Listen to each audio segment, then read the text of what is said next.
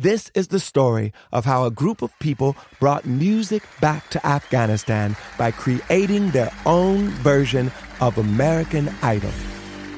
The joy they brought to the nation. You're free completely. No one is there to destroy you. The danger they endured. They said my head should be cut off. I'm John Legend. Listen to Afghan Star on the iHeartRadio app, Apple Podcasts, or wherever you get your podcasts. A new season of Bridgerton is here. And with it, a new season of Bridgerton, the official podcast. I'm your host, Gabby Collins, and this season, we are bringing fans even deeper into the ton. Watch season three of the Shondaland series on Netflix. Then fall in love all over again by listening to Bridgerton, the official podcast, on the iHeartRadio app, Apple Podcasts, or wherever you get your podcasts. Subscribe to catch a new episode every Thursday. Hey, girlfriends, it's me, Carol Fisher, back with another season of the global number one podcast, The Girlfriends. Last time, we investigated the murder of Gail Katz. This time, we're uncovering the identity of the woman who was buried in Gail's grave for a decade before she disappeared. Join me and the rest of the club as we tell her story. Listen to season two of The Girlfriends, Our Lost Sister on the iHeartRadio app, Apple Podcasts, or wherever you get your podcasts. I'm Jordan Gonsalves, and I'm a journalist. Join me on my new podcast, But We Loved, where queer elders recount the amazing history they've lived through. In the middle of Wall Street, they stopped traffic, they were doing a die in. And in the process, share little gems of wisdom for the next generation. The key is to understanding yourself, learning to love and embrace yourself. You can listen to But We Loved on the iHeartRadio app, Apple Podcasts, or wherever you get your podcasts. Welcome to Stuff You Missed in History Class from HowStuffWorks.com.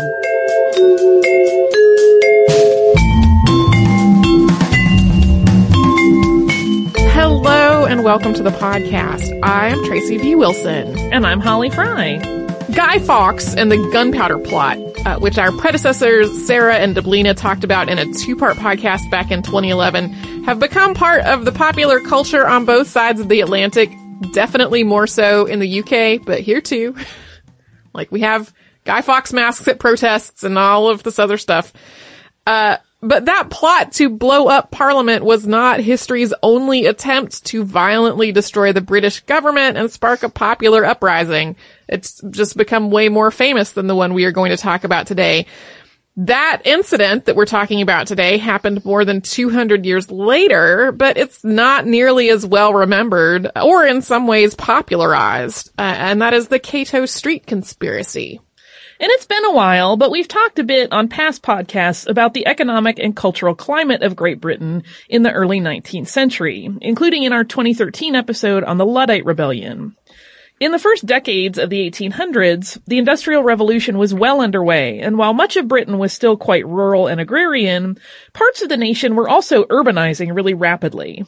People were moving to cities faster than the cities themselves could keep up, leading to overcrowding, unsanitary living conditions, poverty, crime, and the rapid spread of disease.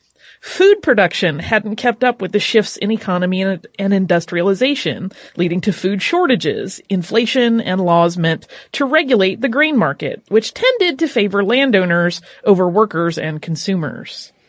As the nation was becoming more urbanized, work was also becoming more mechanized, and as a result, skilled craftspeople and agricultural workers were increasingly being pushed out of their jobs.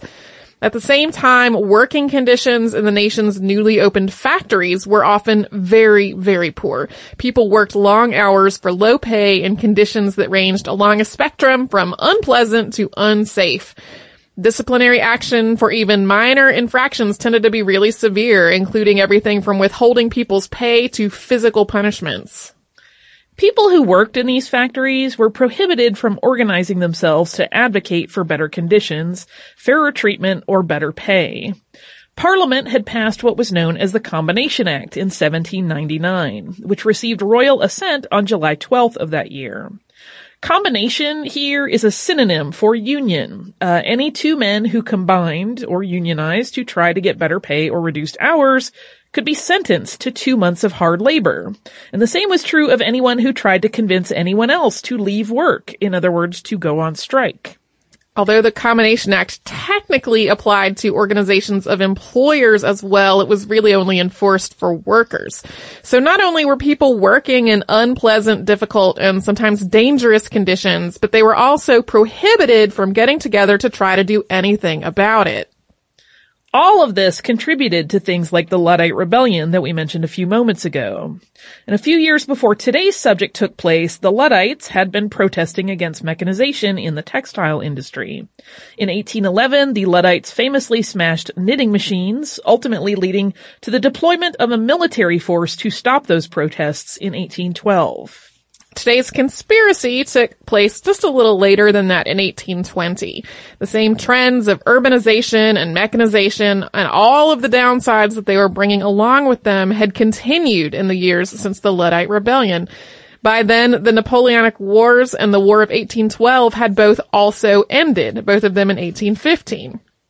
Many of the soldiers and sailors who had previously been away fighting in the British Empire's military were now home again, and they were all competing for the same very scarce supply of jobs. Arthur Thistlewood was one of the many radical voices in Great Britain protesting against all of this.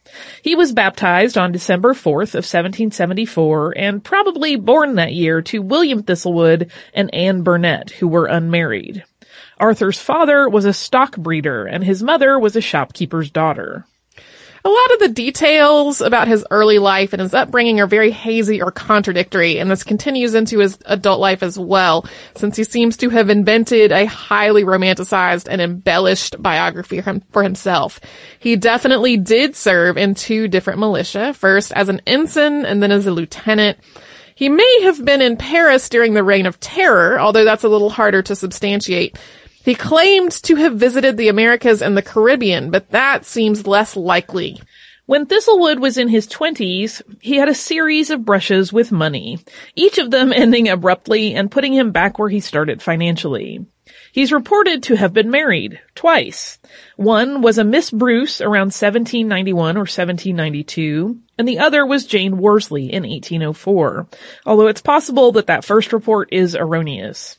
In both cases, these women came from money, but that money reverted back to each of their families uh, because each of those women died in childbirth. Yeah, there's, there's some speculation that maybe that 1791 or 92 uh, marriage was was like mistaken identity or someone else, but uh, it happened at least once in that pattern. And he did also have a surviving son named Julian, who was born around 1804. That was either by Jane Worsley or by another woman. But regardless, when he married again in 1808, this time to a woman named Susan Wilkinson, she accepted the young Julian as her own. Around the same time, Thistlewood came into an inheritance, which he sold in exchange for an annuity. But his buyer almost immediately went bankrupt, leaving Thistlewood without his property and his buyer without the money to pay him. So at this point, he had come into money and then lost it uh, several at, times. At least two, possibly three times. And this cycle of coming into money and then losing it again seems to have made him both bitter and ready to fight back against a system that he thought was stacked against him and against the working class. When Thistlewood made his way to London sometime before 1810, he found a community of people who were ready to stoke both his bitterness and his sense of being economically wronged. Once there, he quickly made connections to some of London's most radical thinkers and activists, including members of the Jacobin Club that formed in the wake of the French Revolution. Another in Thistlewood's newfound circle was Thomas Spence, who was the de facto leader of a loose collection of radical organizations, all of them, in one way or another, advocating for revolution. Spence was against the monarchy, state religion, and the aristocracy, and he was in favor of true universal suffrage, although many of his allies advocated universal male suffrage only. Spence had kept various book stalls and he opened a bookstore known as the Hive of Liberty, where he sold revolutionary tracts, including ones that he had written himself. He also published a magazine known as Pig's Meat, in which he called for things like the forced nationalization and equal redistribution of all the land in Britain. Spence thought that private property ownership was giving uh, the rich a permanent domination over the poor, and the only answer was to take all of the land and then divide it up equally. At first, Thistlewood's activities within these circles didn't really get a lot of attention from authorities. But shortly before the end of the Napoleonic Wars, he was part of a group that was trying to send an emissary to France to essentially invite Napoleon to invade Britain directly and overthrow the monarchy. This plan completely fizzled out after Thistlewood's promised funding of it, which was supposed to come from a lawsuit, failed to materialize. But it was this plan to petition Napoleon that finally caught the government's eye, and from that point, they were really keeping a pretty steady gaze on Thistlewood. We will get into what happened after Thistlewood was under the government's watchful eye after a quick sponsor break. I'm Tracy V. Wilson from Stuff You Missed in History class. Did you know small businesses make up 99.9% of all businesses in the United States? The world is powered by entrepreneurs, and if you're a small business owner or even someone dreaming of starting your own business, then you'll want to check out season two of Mind the Business Small Business Success Stories from Ruby Studio, from iHeartMedia, and Intuit QuickBooks. And every episode, hosts Austin Hankwitz and Janice Torres talk to entrepreneurs about how they've grown from the lessons of launching and nurturing a small business and how they have found success being their own boss. From the excitement of first starting out to finding the right tools and resources to process invoices and payments like QuickBooks Money, you won't want to miss these inspiring stories of entrepreneurship and discovering ways to business differently so you can too. And if you're a small business owner or even someone dreaming of starting your own business, then you'll want to check out season two of Mind the Business Small Business Success Stories from Ruby Studio, from iHeartMedia, and Intuit QuickBooks. When the Taliban banned music in Afghanistan, millions were plunged into silence. Radios were smashed, cassettes burned. You could be beaten or jailed or killed for breaking the rules. And yet, Afghans did it anyway. This is the story of how a group of people brought music back to Afghanistan by creating their own version of American Idol. The danger they endured. They said my head should be cut off. The joy they brought to the nation. You're free completely. No one is there to destroy you.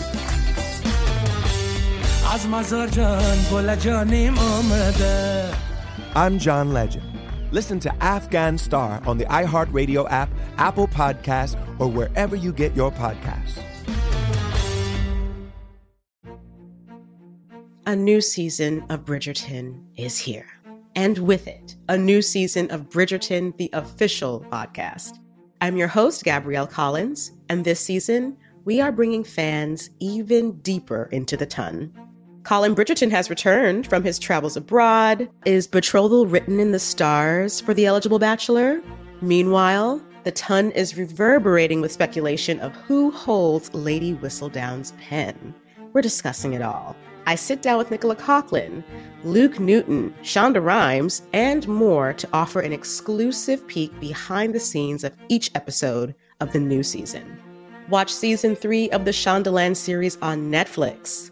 Then, fall in love all over again by listening to Bridgerton, the official podcast, on the iHeartRadio app, Apple Podcasts, or wherever you get your podcasts. Subscribe to catch a new episode every Thursday. Hey, girlfriends, it's me, Carol Fisher. I'm so excited to tell you about the brand new series of The Girlfriends. In season one, we told you about the murder of Gail Katz at the hands of my ex boyfriend Bob. At one point, a woman's torso washed up on Staten Island and was misidentified as Gail. She spent nine years in Gail's grave, and then she just disappeared. It's almost like it's become this moral obligation to find her. And that's what we're going to do find this missing girlfriend and tell her story. With the help of some of your favorite girlfriends from season one, like my producer Anna. Oh my God. My friend Dr. Mindy Shapiro. Hi, it's Dr. Shapiro, and I'd like to speak with the deputy medical examiner. And of course, Gail's sister, Elaine Katz. Having no closure, it kills you. Join us as we try to solve a 35 year old cold case. It's not going to be easy, but it's going to be one hell of a ride. what? I can't believe this. Listen to season two of The Girlfriends, Our Lost Sister on the iHeartRadio app, Apple Podcasts, or wherever you get your podcasts.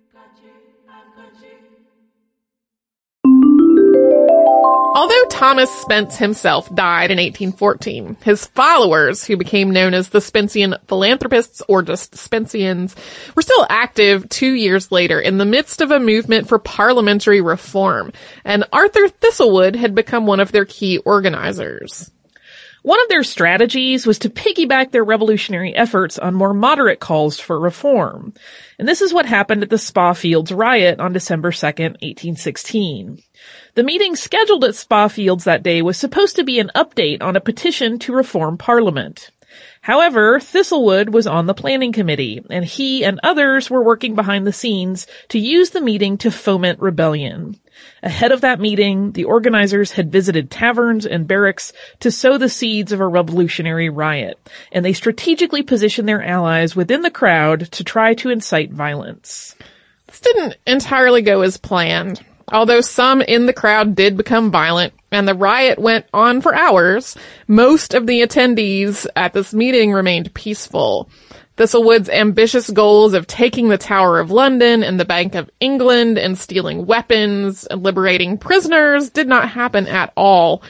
They did march to the tower with Thistlewood leading the way, but order was restored by nightfall. Although there was sufficient evidence to arrest Thistlewood and his accomplices in the Spa Fields riot immediately, the government also had a network of spies placed within the Spenceans, and arrests would have disrupted that intelligence that they were gathering. So it was May of the following year when Thistlewood and his family were about to flee to the Americas when he was finally arrested and tried. Sources uh, actually contradict. Either he was acquitted or the charge was withdrawn when the key witness turned out to be a pimp and a perjurer. Yeah, unfortunately, that trial does not seem to be in the online records uh, at Old Bailey. so I'm not sure which is correct, but two different sources said clearly different things.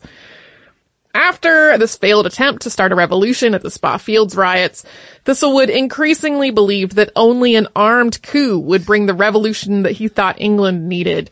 He hatched yet another plot to take over the Bank of England during the St. Bartholomew's Fair on September 6, 1817, although that effort once again failed. At this point, a lot of the remaining Spenceans had grown wary of all the overt attempts to start a violent rebellion. Many of them went back to advocating for reforms from the taverns in small groups that were less easily tracked and apprehended. Thistlewood, on the other hand, doubled down. In 1818, he challenged Home Secretary Henry Addington, Lord Sidmouth, who had previously served as Prime Minister, to a duel. For the first time, Thistlewood wound up in prison, starting a year-long sentence for threatening a breach of peace in May of 1818. Not long after Thistlewood's release from prison, on August 16, 1819, the Manchester Yeomanry, armed with sabers, violently broke up a protest for parliamentary reform in what came to be known as the Peterloo Massacre. In addition to those who were killed by members of the yeomanry, others were trampled in their efforts to escape. At least 10 people were killed and hundreds more were injured. The immediate aftermath of the Peterloo massacre did spark outrage and calls for the types of reforms that the protesters had been demanding. But in the end, the government sanctioned the way the yeomanry and magistrates had handled the protest. And in response to it, Parliament also passed the Six Acts. This was a set of six separate acts that limited the rights to do things like assemble and print political material, while also implementing harsher punishments for printing materials deemed seditious or obscene. One of the acts, the Training Prevention Act, made it illegal to have military style training and drills outside of official organizations like municipal militias. One of their main proponents for these acts was the Home Secretary, that same man that Thistlewood had gone to prison for challenging to a duel. This is maybe the last straw. There's a lot of theories about exactly what prompted Thistlewood to go from like a, a radical revolutionary calling for you know, a total change in the British government to somebody who was literally planning to assassinate the entire cabinet. But At some point after the uh, Peterloo massacre, Thistlewood did indeed start planning to assassinate the entirety of the prime minister's cabinet and to replace them all with a provisional government that he thought would truly be both for and by the people. The cabinet met for dinners on a regular basis and he planned to use one of these dinners to kill them all at once. He and his co-conspirators rented rooms on Cato Street to plan and to assemble and then to do things like make hand grenades. Thistlewood considered figuring out a way to destroy the cabinet without the convenience of a state dinner after the death of George III on January 29, 1820. Following the king's death, the cabinet dinners were temporarily suspended, but they did resume fairly quickly. The first one after that was to take place in the home of the Earl of Harrowby in Grosvenor Square on February 23, 1820. Thistlewood learned of it on the 22nd through an announcement published in the New Times, and the announcement itself may have been brought to his attention by a man named George Edwards. The plan was to go to Grosvenor Square with a note for the Earl, and then once a servant had opened the door, rush in brandishing pistols, subdue all the servants, block their escape routes, and if any of them tried to escape, they would use hand grenades to kill all the servants in the household. Then, according to court testimony, they were planning to go on to the dining room and, quote, the men who were to go into the room were to rush in directly and to murder all they found in the room, good or bad. And if there were any good ones, they would murder them for keeping bad company. One of the conspirators, James Ings, volunteered to rush the room first and behead everyone there and take the heads of the lords Castlereagh and Sidmouth for later display. They were the secretaries of state for foreign and home affairs. Once this mass assassination was complete, the conspirators planned to move on to loot and destroy nearby barracks and stables, and then take over the Lord Mayor's residence to use as the seat of their provisional government. That done, they were going to raid the bank, and if all, if at all possible, come away with the books still intact, so that they could use them as evidence for wrongdoing within London's more affluent class. But once again, Thistlewood's attempt to start a rebellion was thwarted. Thomas Hayden, one of the men Thistlewood had tried to recruit, wrote a letter to Lord Castlereagh detailing this plot, which he gave to Lord Harrowby in a park. Lord Harrowby immediately canceled the dinner and informed the Bow Street runners that something was afoot. Hayden wasn't Thistlewood's only undoing though. George Edwards, one of Thistlewood's co-conspirators, was really a spy for the government. He had been passing information about Thistlewood's activities to the Bow Street runners the entire time. There's even some suggestion that he set Thistlewood up in all of this, not only calling his attention to the advertisement about the dinner, but actually placing that ad- advertisement in the New Times himself. At trial, the court reporter, who usually posted those sorts of announcements, testified that he had not placed one for February 23rd, and that the one that appeared in the New Times that day, uh, or the day before, didn't even sound like one he had written. Regardless of how it all came about, Bow Street runners raided the conspirators' loft before they even left their Cato Street lodgings. In the ensuing melee, Thistlewood killed one officer, Richard Smithers, with his rapier before escaping and evading capture until the following morning. We will talk about the trial and its aftermath after one more quick sponsor break. I'm Tracy V. Wilson from Stuff You Missed in History class. Did you know small businesses make up 99.9% of all businesses in the United States? The world is powered by entrepreneurs, and if you're a small business owner or even someone dreaming of starting your own business, then you'll want to check out season two of Mind the Business Small Business Success Stories from Ruby Studio, from iHeartMedia, and Intuit QuickBooks. And every episode, hosts Austin Hankwitz and Janice Torres talk to entrepreneurs about how they've grown from the the lessons of launching and nurturing a small business, and how they have found success being their own boss. From the excitement of first starting out to finding the right tools and resources to process invoices and payments like QuickBooks Money, you won't want to miss these inspiring stories of entrepreneurship and discovering ways to business differently so you can too. And if you're a small business owner or even someone dreaming of starting your own business, then you'll want to check out season two of Mind the Business Small Business Success Stories from Ruby Studio, from iHeartMedia, and Intuit QuickBooks. When the Taliban banned music in Afghanistan, millions were plunged into silence.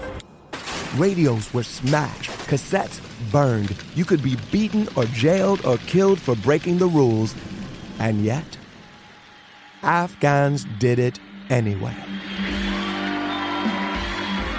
This is the story of how a group of people brought music back to Afghanistan by creating their own version of American Idol. The danger they endured. They said my head should be cut off. The joy they brought to the nation. You're free completely. No one is there to destroy you.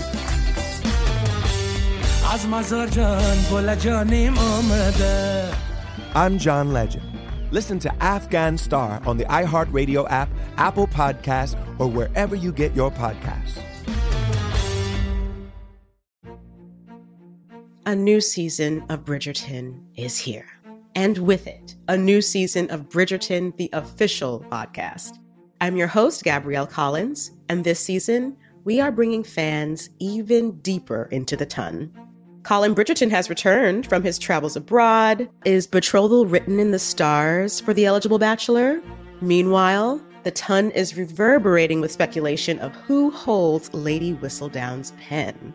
We're discussing it all. I sit down with Nicola Coughlan, Luke Newton, Shonda Rhimes, and more to offer an exclusive peek behind the scenes of each episode of the new season. Watch season three of the Shondaland series on Netflix. Then, fall in love all over again by listening to Bridgerton, the official podcast, on the iHeartRadio app, Apple Podcasts, or wherever you get your podcasts. Subscribe to catch a new episode every Thursday. Hey, girlfriends, it's me, Carol Fisher. I'm so excited to tell you about the brand new series of The Girlfriends. In season one, we told you about the murder of Gail Katz at the hands of my ex boyfriend, Bob. At one point, a woman's torso washed up on Staten Island and was misidentified as Gail. She spent nine years in Gail's grave, and then she just disappeared. It's almost like it's become this moral obligation to find her. And that's what we're going to do find this missing girlfriend and tell her story. With the help of some of your favorite girlfriends from season one, like my producer Anna. Oh my God. My friend Dr. Mindy Shapiro. Hi, it's Dr. Shapiro, and I'd like to speak with the deputy medical examiner. And of course, Gail's sister, Elaine Katz. Having no closure, it kills you. Join us as we try to solve a 35 year old cold case. It's not going to be easy, but it's going to be one hell of a ride. what? I can't believe this. Listen to season two of The Girlfriends, Our Lost Sister on the iHeartRadio app, Apple Podcasts, or wherever you get your podcasts.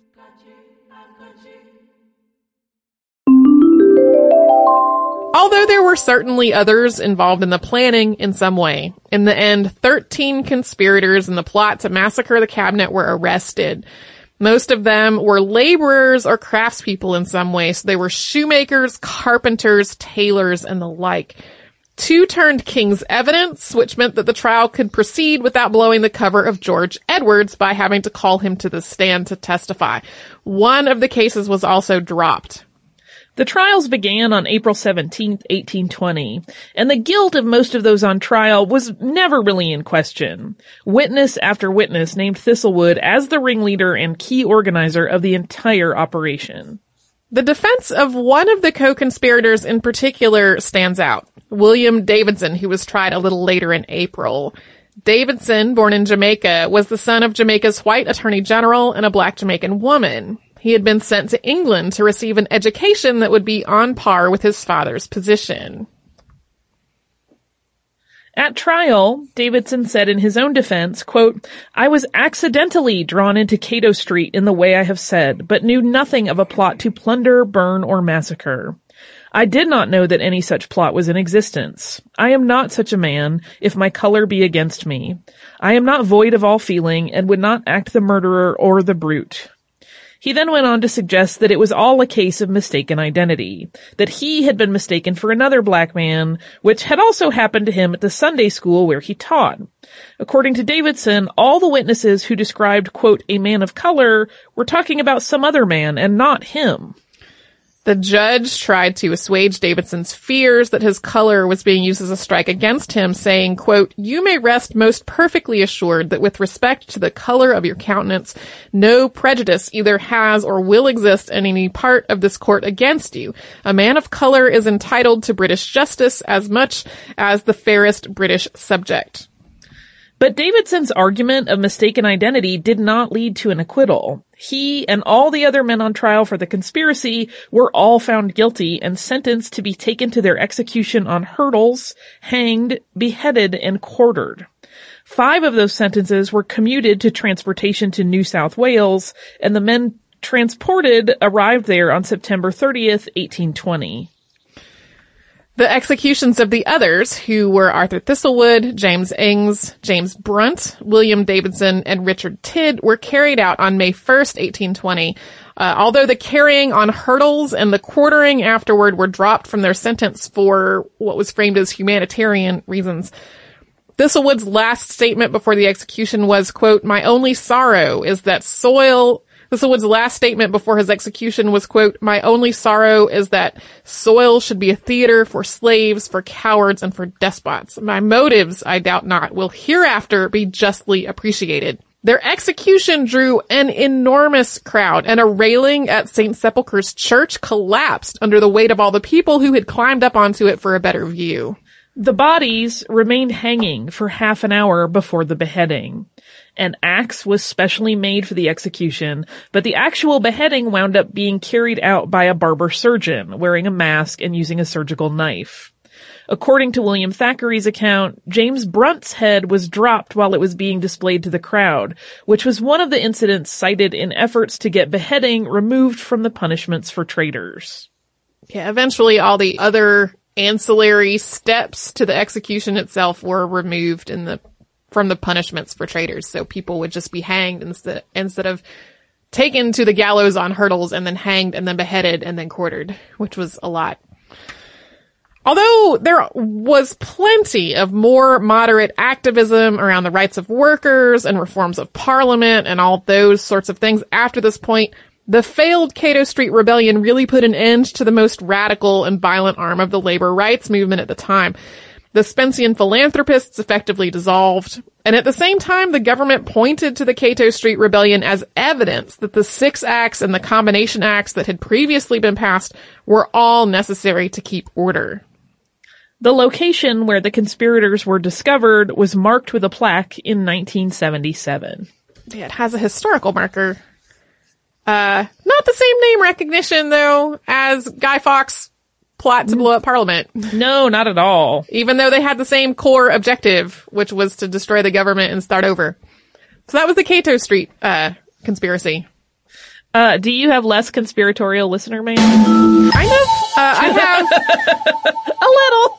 I mean, it's it's about the Tuskegee syphilis study, which uh, could be framed as a conspiracy based on how terrible it was. Uh, it is from Emily. Emily says, good morning, Tracy and Holly. I'm writing to you about some comments made during the discussion of the study design for the Tuskegee syphilis study. Please don't get me wrong. As someone from Alabama, I feel a huge amount of shame when people discuss the Tuskegee syphilis study. The U.S. Public Health Service, as well as the local physicians involved in the study, are beneath contempt for their deception and extremely unethical behavior. There was no informed consent, which is sacrosanct in research now. The incentives provided to participants were probably coercive.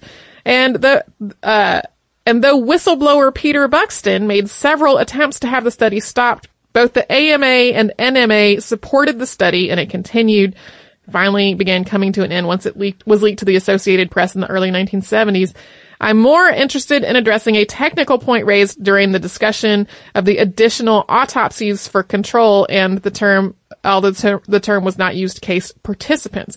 I would like to step briefly away from the fact that this was a very bad study and draw a distinction between that and a bad study design.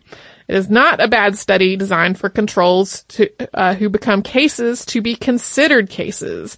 In epidemiology, we have case cohort designs developed during the 1980s, which allow for a group of participants to be sampled at the beginning of a study and followed for a set period of time.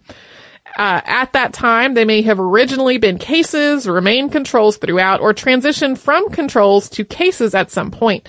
Another design that would allow this is called incidence density sampling. Here controls are selected at the same time participants become cases. Time is a matching variable, although you can also match on race, age, sex, etc. Here again, a subject may be selected as a control early on in the study and a case later. Uh, and then she goes on to talk some more about um, how people uh, interpret study design um, in uh, in the in the field of epidemiology. Uh, to get to the last paragraph, the problem with this portion of the Tuskegee syphilis study is that once participants became cases, they were not provided with essentially life-saving treatment, nor were their families who were also affected by the disease. Possible infections for spouses, sexual partners, and children, loss of the primary breadwinner, resulting in even lower financial and educational opportunities. As a researcher in the healthcare field, I daily deal with the aftermath of this study as it affects our research and participants' faith in what we are doing. Thank you for your very excellent podcast. You ladies do an amazing job. I've been listening for years and I've heard every episode at least once, often more than that. Emily. Thank you so much, Emily, for that clarification. Um, the comment that we made about um, how moving from the the control group to the the participant group um, was not a good thing to do came actually from a report from the Hastings Center, which is a bioethics organization um, that came out in 1978. So it would have been before uh, case co- cohort designs were uh, were developed, and that paper called it "quote a strikingly inept violation of standard research procedure." So when that paper was written, the idea of someone moving from the the control group to the participant group was viewed very differently than apparently it is now in the field of epidemiology. So thank you for writing in um, with that clarification, Emily. Also, we had another healthcare provider uh, write in ask us to give a shout out for getting tested. That's a good thing to do. I'm always happy to give a shout out for getting tested for Yeah. any number of things, frankly. Right. Uh, Right. you should be screening your health on a regular basis. Yes, uh, and and uh, syphilis is definitely a disease that still exists, and because, as we talked about, uh, its symptoms can resolve on their own without treatment. A lot of people become infected and don't realize that they are. So that is our plug. Testing's important. Uh, if you would like to write to us about this or any other podcast, we're at History Podcast at HowStuffWorks.com. We're also on Facebook at Facebook.com slash History and on Twitter at Missed in History. Our Tumblr, MissedInHistory.tumblr.com. We're also on Pinterest and Instagram at in History. You can come to our parent company's website, which is howstuffworks.com, where there's a lot of stuff you more than you might expect about various uh, conspiracies that have happened or are pur- uh, purported to have happened throughout history. You can also come to our website, which is missedinhistory.com, and you will find the archive of every single episode we have ever done, show notes for all of our uh, past episodes Holly and I have done. We are now publishing the show notes on the same page as the podcast, so all that stuff is together. So you can do all that and a whole lot more at howstuffworks.com or missedinhistory.com.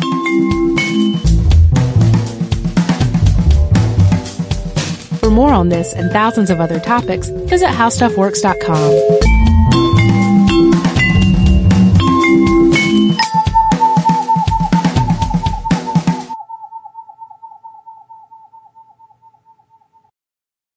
This is the story of how a group of people brought music back to Afghanistan by creating their own version of American Idol. The joy they brought to the nation, You're free completely. No one is there to destroy you. the danger they endured. They said my head should be cut off.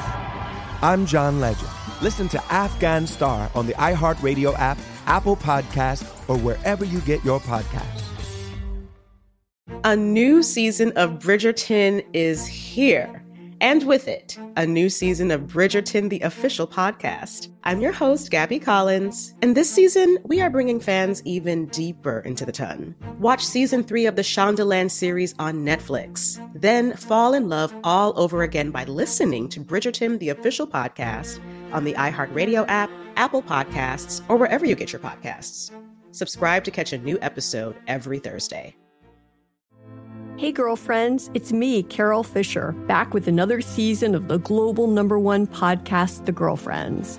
Last time, we investigated the murder of Gail Katz. This time, we're uncovering the identity of the woman who was buried in Gail's grave for a decade before she disappeared. Join me and the rest of the club as we tell her story.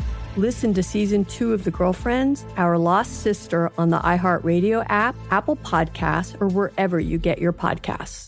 I'm Jordan Gonsalves, and I'm a journalist. Join me on my new podcast, But We Loved, where queer elders recount the amazing history they've lived through. In the middle of Wall Street, they stopped traffic, they were doing a die in. And in the process, share little gems of wisdom for the next generation. The key is to understanding yourself, learning to love and embrace yourself. You can listen to But We Loved on the iHeartRadio app, Apple Podcasts, or wherever you get your podcasts.